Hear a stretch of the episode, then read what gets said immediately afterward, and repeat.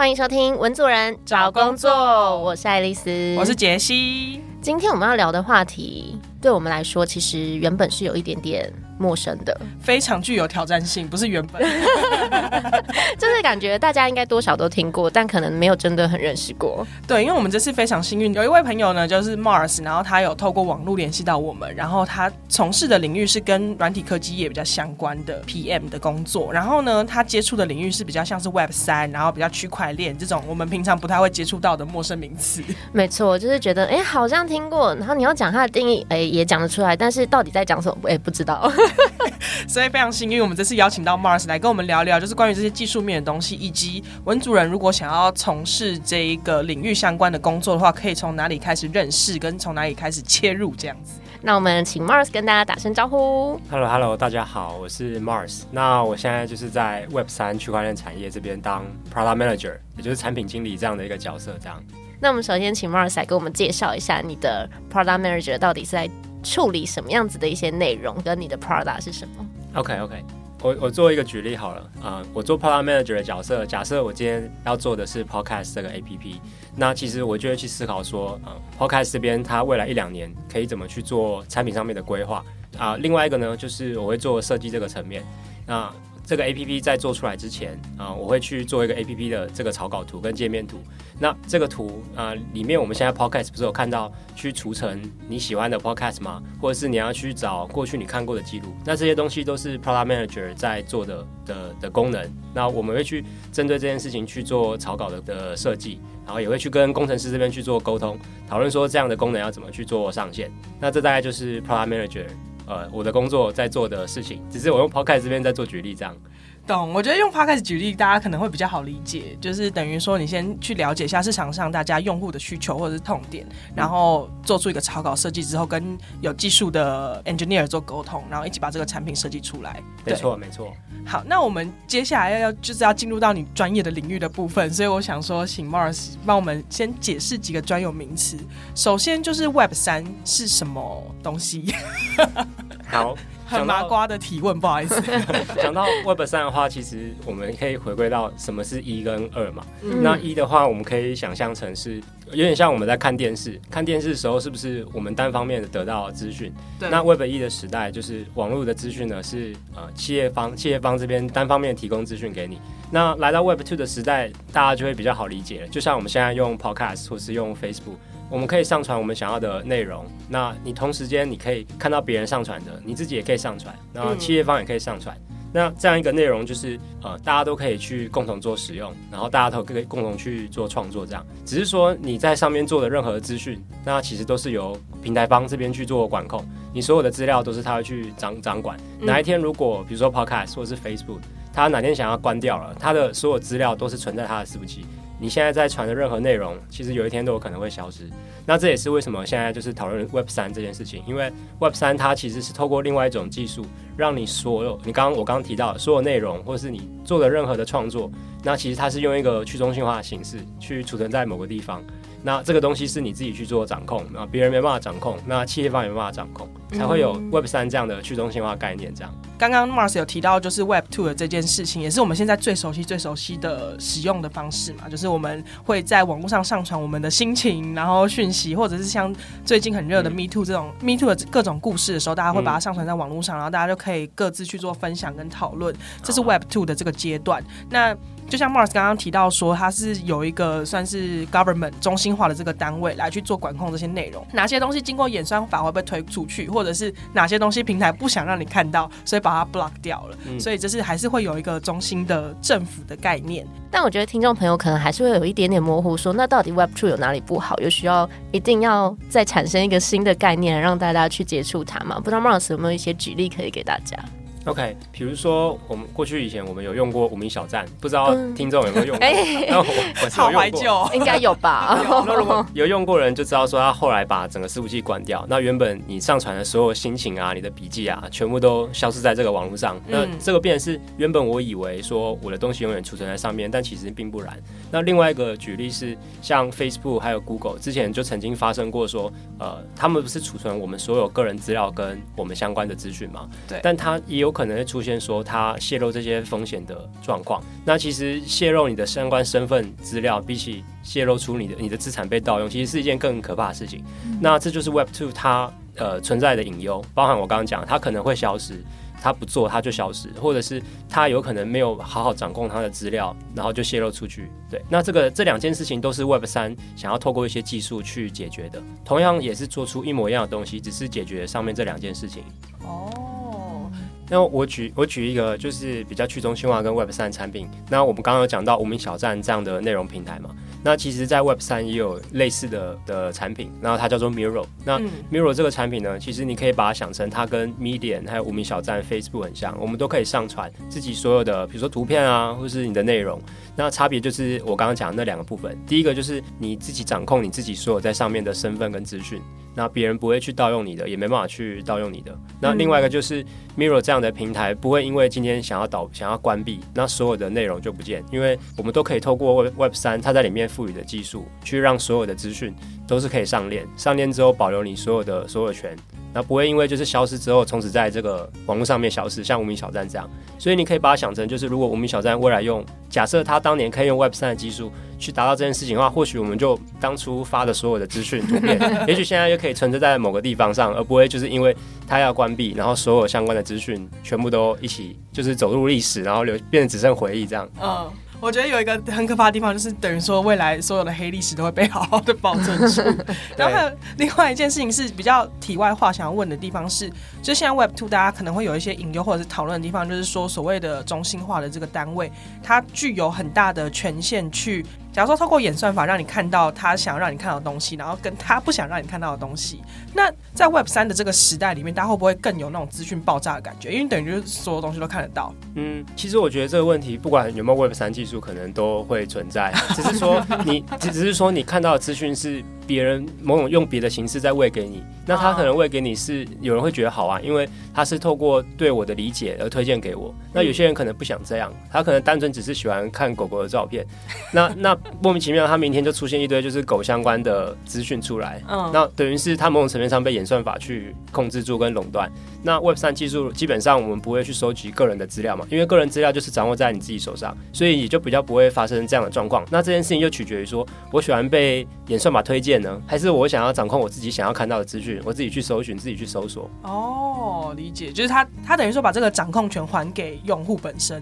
没错，没错，就是他不会特别去推荐你，那就是取决于说你自己想要看什么内容跟资讯这样。嗯嗯嗯嗯嗯。其实我刚刚很想补问一题，是 Marsh 刚刚有提到说，有一些呃，它的概念是这样子的讯息，或者你想喂出去的东西会被上链。我想要请 Marsh 来补充说明一下，什么叫做上链，跟到底为什么这样子东西透过 Web 三的技术给大家之后，会是一个永远存在，或者是到底它所谓的永远存在是怎么样形成的？OK，刚刚讲到上链嘛，那上链其实把它想简单一点，就只是说我我去付了一个钱，我付了这个钱，然后让所有人证明到说我曾经做过这件事情。我会说永久保存是因为他做了这件事情的城市码会永远的存在网络上面，大家会知道说 A 做了什么事情。比如说爱丽丝今天买一杯咖啡给杰西，那那你去做这件事情，不再只是说就是我们两个人，你们彼此两个人知道，而是全世界的人都知道。那我因为要让这件事情公开透明，所以全世界人都知道真心。我因为这样而去付了一笔费用，那就只是上链这件事情。就是非常非常多的专有名词跟那个技术，就是大家是可能需要深度的去理解的话，需要一点时间。但我觉得刚刚就是 Mars 给我们非常非常好的一个入门，让我们更清楚知道说，哎，Web 三跟我们接下来有可能会面临到的新的世界观大概就是什么样子。对，但从刚刚 Mars 的解释来说，就就可以知道说他真的非常清楚这些相关的内容。我想问，这些都是你自己有兴趣然后去钻研的吗？还是其实你过去有学过相关的内容？OK，其实我想先回答上面，就是我。自己也还在学，还在摸索。那我自己进来这个地方差不多是两年。那很多东西其实当然也是自己学嘛。这个东西就算我现在回到大学了，虽然离大学也很远，就算我回到大学了，我觉得得到的资讯其实相对还是有限。所以主要还是透过网络的方式，包含自己去看 Twitter，然后 Telegram，然后一些国外的网站。然后了解相关的资讯跟技术，嗯不管是针对 Web 三的，或者是现在我是做产品经理，关于 PM 这样的一个职能，也都是透过网络资源或者是线下的形式去学。我觉得听到这里会有两段，就是一段是呃 Web 三它相对还是一个很出奇的一个新的东西，那不知道就是以一个你知道职涯发展的角度来看，多少大家都会有点紧张，觉得哇我要投入一个好像也不是这么多人理解或这么稳定，甚至它的商业模式可能还没有建立起来的一个领域。对，不知道 Mars 是什么样的心情，或者是有看到什么样子的趋势，所以才会想要投入这个领域的。嗯，第一个话，我是觉得说，呃，当初觉得说这样的想法，呃，区块链还有去中心化这样的思想，跟自己的想法是蛮吻合的。虽然听起来有点乌托邦，但我觉得它某种层面上想要解决世界上或是某个议题上面的问题。比如说，刚刚我们讨论到无名小站嘛，无名小站的网站相关的资讯就这样消失在这个世界上。你不喜欢被别人掌控的感觉？对，这是第一个。再来就是，再来就是包含自己的隐私。我我某种程度上也觉得说，为什么 Web Two 要收集我这么多的资料？我我我其实蛮讨厌，就是任何相关的登录资讯都会被储存，包含我的手机号码，甚至我的地址。就是我不喜欢这种感觉，而且我又不确定说这件事情是不是有一天你突然就泄露我的身份、我的资讯，那我会觉得这件事情是没有安全感。那我觉得未来的网络时代。呃，我不要说全部替代，某某一个部分应该要针对这件事情做解决嘛。比如说，我就是不需要，我不需要我透露我的相关资讯身份，我也可以使用网络服务啊。嗯，对，那你也不会因为我是免费的使用者，你去贩卖贩售我的资料，然后又没有又没有分润给我，但是分润就是另外一件事情了。但会觉得说这件事情不公平啊，为什么是拿我们使用者去赚钱，然后做广告上面的收益这样？对，那第二个部分就是觉得说这个工作相对起来是蛮自由的。那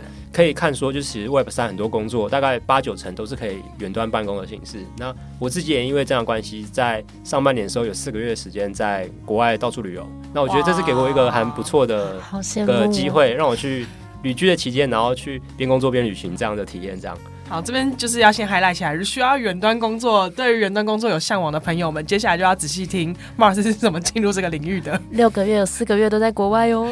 而且他刚才跟我们讲说，他都是早上去晨跑，然后下午去旅游。他每天唤醒他的是美景，哇哇，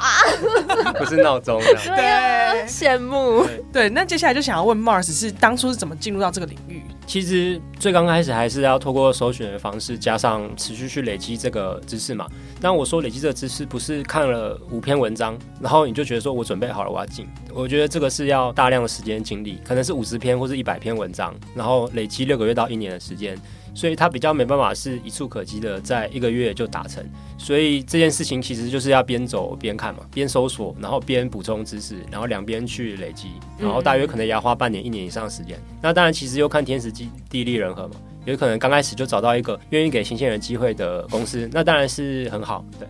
所以你是一开始是在哪一个领域，然后这样子跳过来？我刚开始的话是在金融业，大概做了三年。那做金融业同时，当然我对金融相关的服务，不管数位金融或是线下的一些服务，我大致上有初步的理解。然后再对应到说，Web 三其实都会针对真实的生活世界，包含金融、游戏、社交，它都有一套一样的模式，只是底层技术稍微做了一些转换。所以我对金融这边有稍微的理解之后，我也大概了解去中心化世界的金融又是什么样的概念。那我针对这件事情去做琢磨跟研究，然后找到一个相关的 Web 三公司做这一块的，然后就做切入这样。所以可以理解的地方是，呃，Web 三它只是一个技术，所以其实现在在各行各业的人，再加上 Web 三这个技术的话，很容易发展成一个新的市场，是这样吗？对我我自己可以就是建议说，尽量不要把 Web 三当做是一个独立的世界或者是一个科技，它其实是嵌入在各个 APP 各个服务层面，就像 AI，AI 现在也是。呃，层面应用到包含你做你要做内容，你要做简报，你要做绘图，你要做呃 podcast 的录制，其实它都是引嵌入到各个地方。那其实 Web 三也是。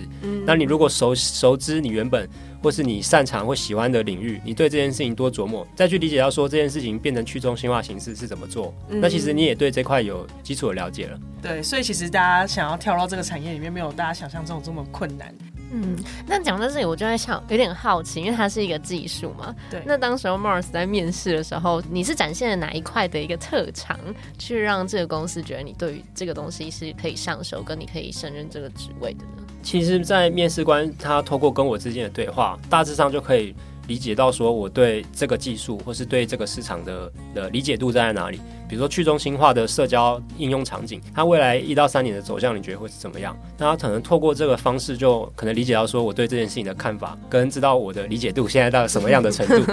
对，那有可能就是针对他们在做的产品，会问我一些相关技术问题。但其实不是要了解到说我会不会写，而是我知不知道这个技术背后它会有的难度在哪里。那作为一个产品经理 PM 的角色，就必须去知道说，这样的一个城市，这样一个合约，在用户实际做 A。P P 上的体验会不会有一些不好的地方，或是它有好的地方？这样等于是说，还是针对你对于这整个 Web 三的一个认知，然后你有没有办法转换那个脑袋？到各种不同场景的运用对对，我觉得这个是针对呃，不是说 Web 所有 Web 三，而是针对 PM 这个工作的话，你要知道说怎么把区块链或 Web 三转译成呃，转译成人化，或者是转译成就是用户真的在使用 APP 的时候没有那么艰涩复杂，然后就像用一般的 APP 一样，那只是它底层呃做了这样一个技术，那它做这个技术在流程上面会有什么样的转换，会有什么相关的提示跟资讯，这可能是我们平常做 APP 不会去注意到嘛，但是。做 P N 就要去了解各个应用场景层面，跟我们叫边缘案例，就是当失败状况发生，或者是处理状态发生的时候，我们要怎么去做画面上的显示，让让使用者安心，或者使用者理解下一步会发生什么样的可能跟事情。嗯，对，实际上会接触到的呃对象会有哪些领域的伙伴？最主要其实还是工程师跟设计师。工程师的话，其实就像讲的啊，工程师是负责去做去做开发。那我是负责去做想的嘛，我要把我想的东西做出一个呃他看得懂的文件，那其实就是产品的规格文件，类似一个使用说明书，然后他照着这个说明书去去做。那这个使用书做完之后，那我同时也要出一套草稿图，那这个草稿图可能就是我用软体去做出来一个很简单的界面图，比如说我今天要做 podcast 嘛，我要让他知道说点那个按钮会出现什么样的画面，然后这个按钮会出现什么样的场景，其实就是这么简单，然后让设计师根据这件事情去画出比较完整的原。型图这样，我觉得经过 Mars 的一个很浅显易懂的介绍，大家应该有稍微对于不管是整个 Web 三啊，或者是整个区块链等等的运用，有稍微更熟悉。也许也有听众朋友他其实对这个东西是有兴趣的，但是相对来说，我觉得像这样一直比较新的领域，它其实不管是公司或者是公司的福利，甚至是未来的发展等等，其实我觉得很多人都会稍微有一点点迟疑。不知道 Mars 自己是观察到什么样的趋势，觉得哦，那现在是可以跳入这个领域的。或者是说你自己对这个未来的前景的看法是什么？我自己觉得说，呃，当然这个行业有它的风险存在嘛。那个人是觉得说，呃，这边给我一个机会，就是我可以持续的学习，因为它技术一直在变。那我觉得它满足我这件事情，就是我想要一直学习。就除出大学之后，我觉得有时候可能大家出社会可能就停止学习，但不是说每个人。那我觉得这个地方好处是，他自己 push 我，然后我自己也 push 我自己去学一些新技术，然后对。对这个世界有一些敏感度，我觉得这个是他有满足我的地方。然后再来就是。我觉得这个这个产业其实还没有很自式的规定说一定要怎么样或不能怎么样。嗯，那我觉得这种的自由工作环境也满足我说，就是我比较不喜欢，应该说呃，大家可能如果有在大公司待过，可能就是会觉得说哦，什么 level 应该要做什么事情，然后就是可能会有小弟跟老板这样的身份。嗯，那可能在 Web 三其实比较大家都是想要来这边开发，想要来做事情。对，这是我觉得蛮吸引我就是进来做这个的原因。那当然还有一个地方就是，其实这边薪资其实是给的蛮不错的。我觉得他某种层面上也给了我一个机会，跳脱出台湾的薪水，然后让我可以领到比较就是国际级的薪水，然后他们也不会觉得说，因为我是台湾人，然后就给台湾的薪水，而是大家都一视同仁。今天如果你是个印度乡村的人，英文很好，那区块链技术你也懂，你一样可以领到北美的薪水。那我觉得这是一个很自由平等的一个环境，只要去努力就可以去争取到。不会因为你的种族、肤色，或是你的，或是你的年纪，的因素会相对比较小一些。好，既然讲到就是薪资福利的这个部分，可不可以跟大家分享一下这个产业大概它的薪资范围，然后以及刚刚提到的福利，除了远端工作之外，有没有其他大家可能比较想不到的内容？呃，我刚刚讲到就是这个行业是比较公开透明嘛，就是技术上面公开透明，其实薪资上面也是，你在网络上其实找到。那以一个 P N 来讲的话，薪水要两百万、三百万，不是一件难事。对，不管是新加坡的工作，或是在在北美的工作。福利的话，主要就是还是第一个是薪资，然后再来是自由度吧。我觉得作为一个人，在某种层面上也想要有一个平等的待遇嘛。对，那这边也比较不会去分阶级，那比较自由的环境。自由环境包含给你呃时间上面的自由，或者是在言论上面的自由，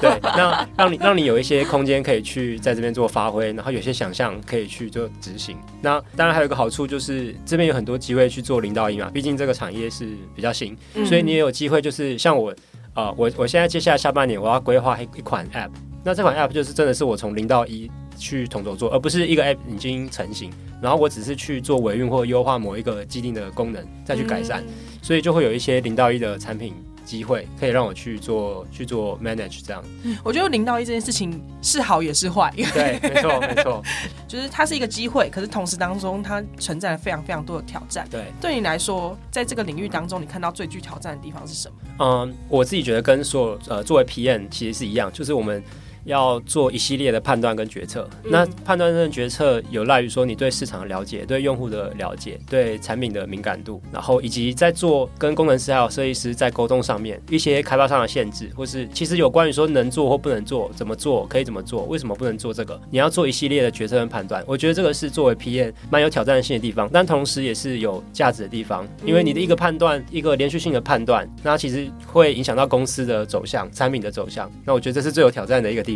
但也是最有价值的地方。但我觉得很可怕的地方，就是因为尤其是这种新兴的产业，它的那个迭代的速度是非常非常快的。所以其实大家会讲一个笑话，就是就是 Chat GPT 出来之后，大家已经没有在讨论元宇宙了。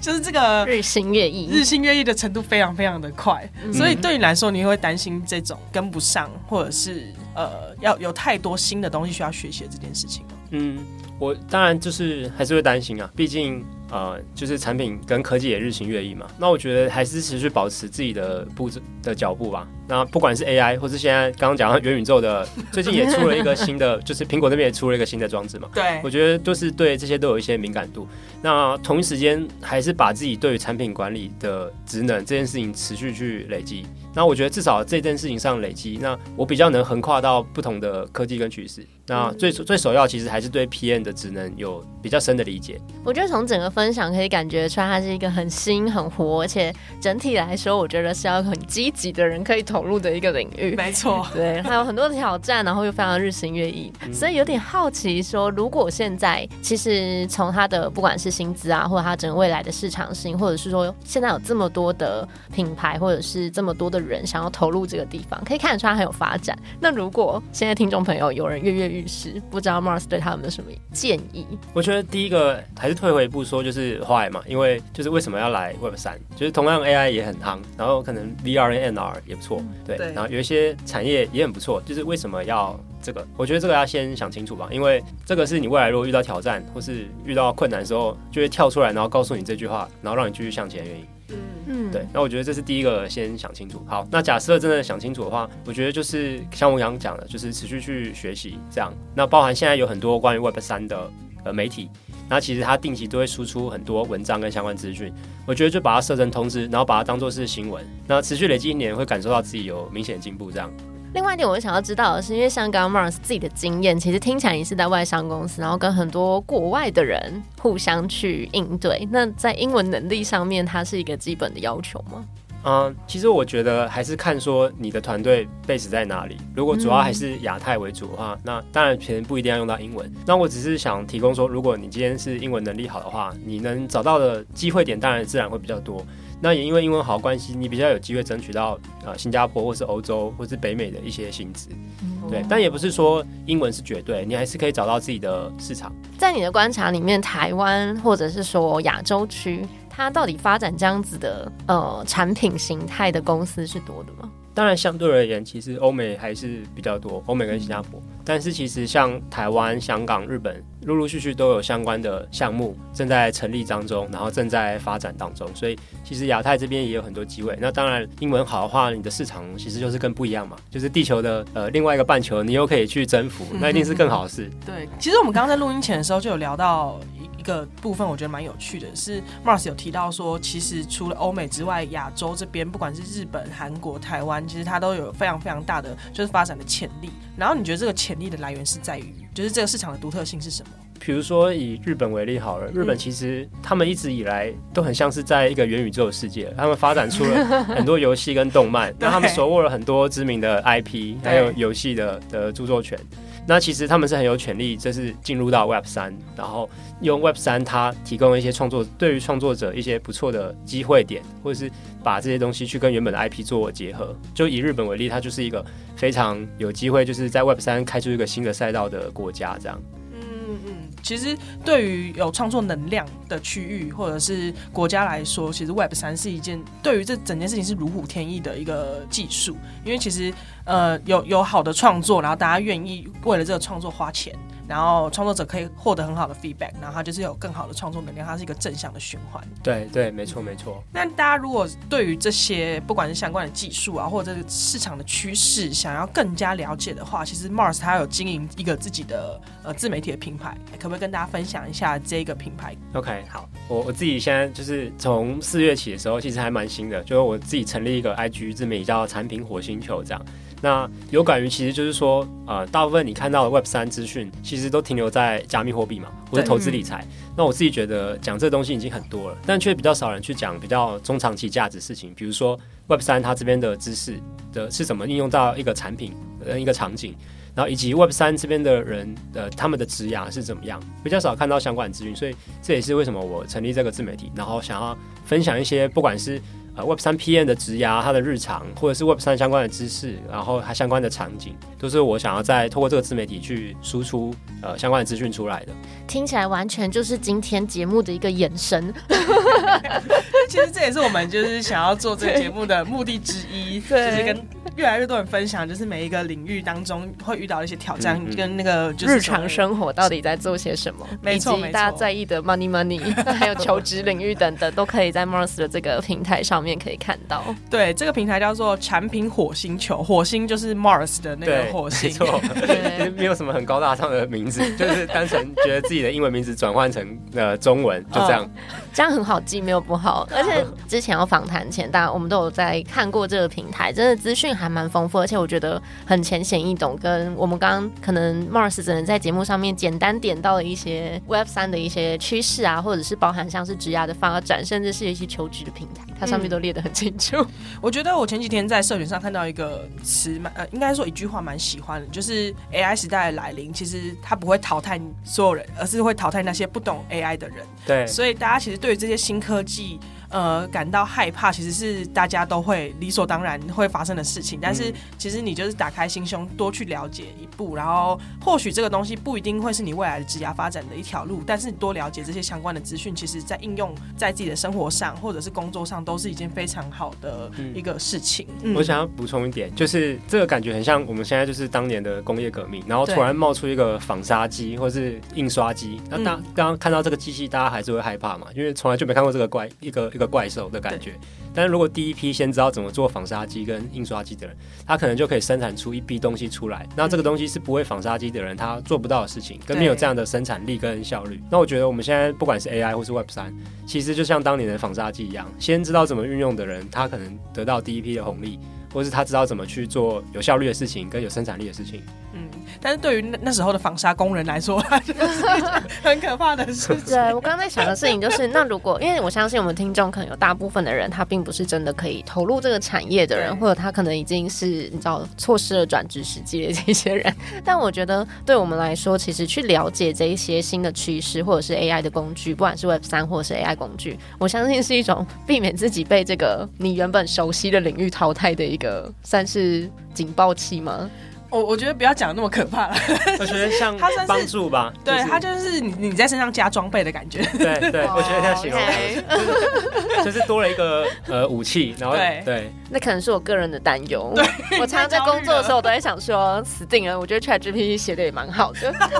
不要被淘汰了。对，我在想说，哦，好，那好，这部分他还做不好，那我要好好把这块发展起来。所以我觉得鼓励大家，就是也鼓励我们自己啊，就是多去了解这些相关的知识，或者是。领域的内容，其实对我们来说都是非常好的一件事情。那如果你不知道该怎么开始了解的话，就是去追踪产品火星球。对，那我们最后想要聊聊就是 Mars 自身的一些经历，就是其实刚刚我们在访谈的过程当中也有提到说，你过去在金融业。可不可以跟我们分享一下，就是你是哪一个科系毕业的，然后做过哪些工作，然后一路走到现在，就是在软体科技业当 PM？OK，其实我当然大家是文主任找工作，我也是文主嘛，我以前是会计系的，那会计系，然后后来到国企所。去念研究所这样。毕业之后，国企所是国际企业，对，国际企业所，就是听听起来好像可以进国际企业，但后来其实也也不算是。然后后来就进到外商跟本土的金融业，那时候去担任储备干部、MA 还有专案经理的角色。那到后面就是辗转这两年，就是跳入到软体科技业，然后做的是跟 Web 三相关的软体科技。对哦，那整体来说，你觉得这些的道路的延伸，它彼此之间是有帮助的吗？嗯，我觉得最刚开始在金融业的话，还是能帮助我到一些包含思维上的逻辑。毕竟在一个集团里面，你要去跟各方面的人沟通，不管是你的简报，或是你要做的事情，都要有说服力。那这边也有相关的资源给我，所以算是刚开始奠定我一些能力这样。那除此之外，其实还是自学关于软体科技相关的资讯。那其实这些东西就是在呃别的时间，就是下班时间，然后再去学。嗯，对，那这个东西其实，在大学也比较没有去触碰到，所以所以其实我也是很鼓励大家，就是其实我我们每天都在玩软体嘛，对啊，现在你在用，你现在听的同时，你也在用软体，对嗯对，那只是你对这件事情要有更深的去理解的话，就是你想要成为 PM 的话，你对这件事情要有更多的理解，不只是使用它。我想到的事情是，其实有时候自己在用 APP 的时候，也会心里想说，就是哎、这很不 user friendly 了耶。就是我按了就是追踪之后，我就再也不知道它追踪到哪里去了，然后我就觉得 好困扰哎。所以我觉得，也许大家也可以尝试这种，就是像 Mars 提醒的，就是你在用这些呃所谓的城市啊，或者是用这些软体的过程当中，可能也去培养一些这种重新从不同的角度去思考，跟去往前往后想这个产品它怎么来的，它未来可以怎么走，也许都会是一个日常可以去做练习，帮助你可以成为一个 product manager 的一个过程。对，而且刚刚 Mars 有提到一件事情，我觉得蛮关键的，就是自学能力真的很重要，尤其在这个所谓日新月异的科技时代，很多东西嗯不太能期待学校真的给你完整的教程，嗯或者是一个非常完整的课程规划，就是你真的要持续保持那个自学的能力，然后一直去学习新的东西。对，那我觉得其实自学这件事情也，就是它它也越来越就是日新月异嘛，包含现在 AI 也可以帮助你自学，那其实效率就比我我五年前、十年前还要再更容易取得，或者是得到更完整的资讯这样。对，可是这件事情反方面来说，就是大家也不用太担心说，哎，自己过去的经验或者是学历跟这东西是完全不相关的，因为你只要持续保持自学能力，或者是你真的对于这个领域有兴趣的话，很多网络上的资讯其实都可以帮助你进入到这个领域里面，所以大家也不用太担心说，哎，我完全没有相关的内容的话，要怎么进到这边来？嗯，其实有时候科系好像跟你真正最后的工作也没有这么相关。对，那节目的最后，想要请 Mars 跟就是现在不管是现在大学生，或者是说你现在回去看你之前的那个状况的话，你会想要跟他们说什么，或者跟你自、嗯过去的自己说什么？我我会建议就是多旅行吧，然后多、哦多多接触不同人。现在是寒暑假期间嘛，我觉得，因为我我自己很深的体悟是我我其实上半年我有四个月在国外嘛，我其实跟不管是跟西方人接触，跟老外接触，我其实也学到很多知识，包含就是呃可以怎么赚钱，或是怎么得到知识，或是有一些旅游相关的体悟。我觉得其实学到蛮多，那我觉得这是一个很好的跳脱出舒适圈，然后去选择自己未来职业或者想做的一个关键跟一个很好的方式。那呃，再来就是，其实某种层面上，你透过这个方式也去思考说自己想要做什么。我觉得，呃，网络上有很多六到八年级的学生，呃，六到八年级生会跟跟会跟你讲说，应生活应该怎么样怎么样。其实我觉得你不用特别去管他在讲什么，你你去活出自己想要的路最重要。我我们六年级讲，呃，六年我不是六年级，我是八年级，我吓到，我跟我跟你讲的东西也不一定是适合你的，因为现在时代变化很快，你去找出一条你自己喜欢的路。你要当 KOL 也可以，或是你要去当自由工作者都 OK，就是想清楚自己想要的东西，而不是看七年级该干嘛，八年级在干嘛，然后就跟着要这样子。我觉得那个相对保守安全的、就是你照着做不会让你太失败，但是因为时代实在变化太快了，所以其实他们这样子做带来的成功，不代表在你身上也可以获得成功。然后多去接触不同的人事物，其实会给你不同的 inspire。嗯，而且我觉得，其实虽然 Mars 现在讲的就是好像说，哦，大家就是去试去试，但其实你听他整个人的故事，他以前是储备干部，你知道储备干部有多忙吗？大家可以听一下，我们之前有采访过。思想哎，对，讲出来他叫什么？他叫什么？雅古兽，雅古兽。雅古兽，大家可以去听一下某一集，我们访问雅古兽。雅古兽就是在担任金融业的储备干部，他有多忙。所以其实我觉得 Mars 他虽然是叫大家多去尝试，但其实他刚刚在整个节目里有去提醒到大家，就是你还是要知道自己为什么要做这件事情，然后努力的学习，然后持续的去精进。其实你想要做的事情，就觉得可以做得到，应该啦。知道自己热爱或者是有兴趣的领域，其实它就是一直推进你不停前进的那个动力。嗯嗯，没错，又是一个很正向的结尾。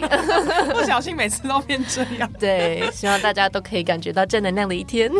好，我们今天非常非常感谢 Mars 来跟我们分享，就是我觉得我们自己两个学到超级多，就是不管是从技术面还是从心态面，各种东西都是。没错，我现在很想要去旅行。重点是旅行吧？对，找错重点。非常非常感谢 Mars 带来的各种不同的资讯的分享，然后也最后提醒大家一下，就是节目内容谈到各种不同的资讯，或者是对于 Web 三、对于资讯科技这一块领域有兴趣的朋友们，都可以去追踪 Mars 的平台，叫做 Mars 产品火星球，追踪起来，好订阅追踪起来，然后也订阅文主任找工作，谢谢。